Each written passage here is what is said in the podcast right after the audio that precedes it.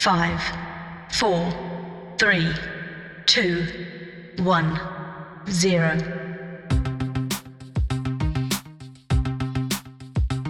For me, it'd be uh, to fail forward because it's true in the beginning we weren't doing so well. We were, uh, I think, 16th place out of 17th, but then we got we got the hang of it and we got better. And even though we weren't doing so well at the beginning, we got to learn from that and fix all of our mistakes. You just listened to a small piece of the conversation between Jenere, Anne, Archie, and Sophia. Jenere is the middle school dean of students for Benjamin Franklin International School. This is an international American school located in Barcelona, Spain, that provides education for approximately 700 students from over 55 different nationalities. On behalf of BFIS, Jenere is here with her colleague Benjamin Farmer and their students Archie, Anne, and Sophia. My name is Ronald Scheer from FRC Team Rembrandt in Eindhoven, and I hope you will enjoy listening to episode number 30 of the podcast series for the First Tech Challenge Benelux. Well, hi, I'm Jenna Ray, and I am uh, the middle school dean of students um, at the moment for uh, BFIS, which is in Barcelona, Spain. And I am with Archie, who is a team member. Hi, Archie. Hello. Hi. And Sophia. Hello. And Anne. Hi. And so, can you guys tell me a little bit about what you are doing here um, in Delft in the Netherlands? Well, we are here for a uh, class of robotics, and we decided to sign up for the competition that we just had right now. Okay, great. Girls? Yeah, it's called the First Tech Challenge.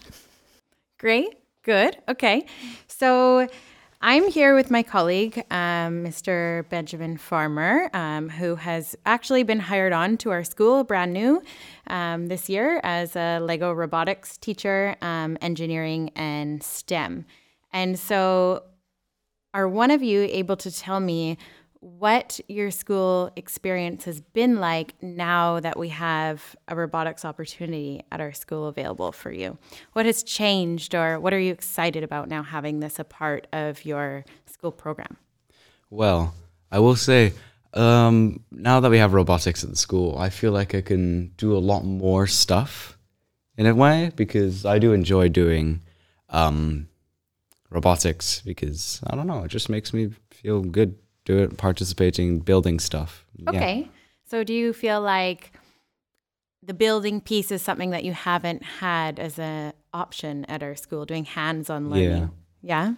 okay. Girls? Uh, well i feel like i want to do something uh, in engineering and actually something like robotics engineering and it's giving me more like experience and opportunities to learn and get better at it before i start like going yeah, absolutely. Great. Yeah, I haven't decided what I'm going to focus on in my career, but then this is like a way to explore my interest. Like maybe I want to do robotic engineering, who knows? Yeah, absolutely. And so if we hadn't offered this to you, maybe you wouldn't have known that this is something that you're interested in in the future. So it's a good opportunity to kind of get your toes wet and experience something new. Yeah? yeah? Yeah. And so, would you say that this weekend has been an overall positive experience for you? Is this something that you want to continue on? Maybe see your career path going down? What do you think? Well, now that I've been in this, I do think I might want to choose something that has engineering involved with it later in my future. Great. And I definitely want to continue doing this program. Good. I mean, I think it's definitely fun to have some more competitions in the future, like to get the experience of like building robots and like go competing with other teams. So yeah, I look forward to more activities like this. Um, I think at the beginning we were pretty shy and weren't too sure what we were doing. But then we got the hang of it, and now I think uh, yeah, I'm looking forward to to more uh, competitions like this. Great, awesome. Can you tell me a little bit? I've seen you interacting with your mentor team, which part of me is, I think, is Breda. Breda? Breda? What has that been like for you having a mentor team over the weekend and over your experience, um, kind of supporting you throughout this weekend? What do you think? I think it's pretty nice that other people are willing enough to help us. Even though we might be up against them in a challenge or something, they're still willing to help. I I appreciate them for that. Yeah, absolutely. Yeah, whenever we have questions, we go up to them and they uh, really help us and answer them, and they they like support us when we when we're playing. They're they're on the side cheering us, so so that was nice.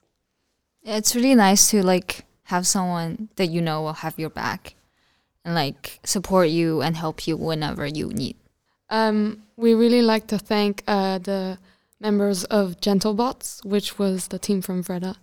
You are all from different grades, or grade 9 and grade 10 at least. Can you tell me a little bit about what it's been like working across different grades in an after school activity and maybe how that's changed your friendships or how you've made new friends throughout joining the robotics club? Well, I just like the whole idea of just a bunch of people, no matter who, how old they are, just uh, coming together and um, yeah, you know, having fun together, building stuff. Uh, the other team members are Aiden, Rohan, Alex number one, and Alex number two. There's also uh, Sasha, and um, then there's other team members, but they weren't able to come here because we had a restricted number of people. But there's Vigo, Finn, there's also um, uh, this guy named Hunter. I mean, I'd like to thank Miss Genere for helping us here, and I'd also like to thank Mr. Farmer for his funny jokes too. Um, so, my friends, you've been at our school for over a couple years. Can you tell me what your experience has been like at our school in terms of supporting diversity, equity, inclusion, and justice? How do you think our school does with inclusion? I think the school makes a pretty big deal about the, the inclusion thing. And uh, me personally, uh, I treat them the same as any other person. Because, I mean, they're just who they are. You can't really change much about them, now, can you? I'm friends with like many people who are like trans or bisexual, and like we also have this GSA club in our school. I think that our school does a pretty good job in like at including everybody and having diversities. Uh, yeah, we have uh, a number of clubs that like uh, support diversity, um, and we also have in our in our halls and everything. We make sure to put up posters to make people aware. So yeah. So, this is Archie's first time out of England and Spain. His parents are from England and he lives in Spain. And so, this is his first trip alone without his parents. So, Archie, do you want to tell me a little bit about what it's been like coming here on your own without your parents, maybe for the first time, and how they've supported you to, to come here? Well, I will say uh, I do thank my parents for letting me come along with, this trip, and uh, so far, I keep I keep on waking up and um, thinking, wait a second, I'm no longer in Spain or in England. I'm in an entirely different country, and uh, yeah, I. I'm I'm just I don't I have no words really. I'm just really thankful for them to let me go out and have fun with other friends from school. And I know you're very passionate about trains. And so coming to the Netherlands is a great spot to observe the engineering of all the train system. Yeah. So you're kind of getting a little bit of both of your passions in one robotics and the and the trains, right?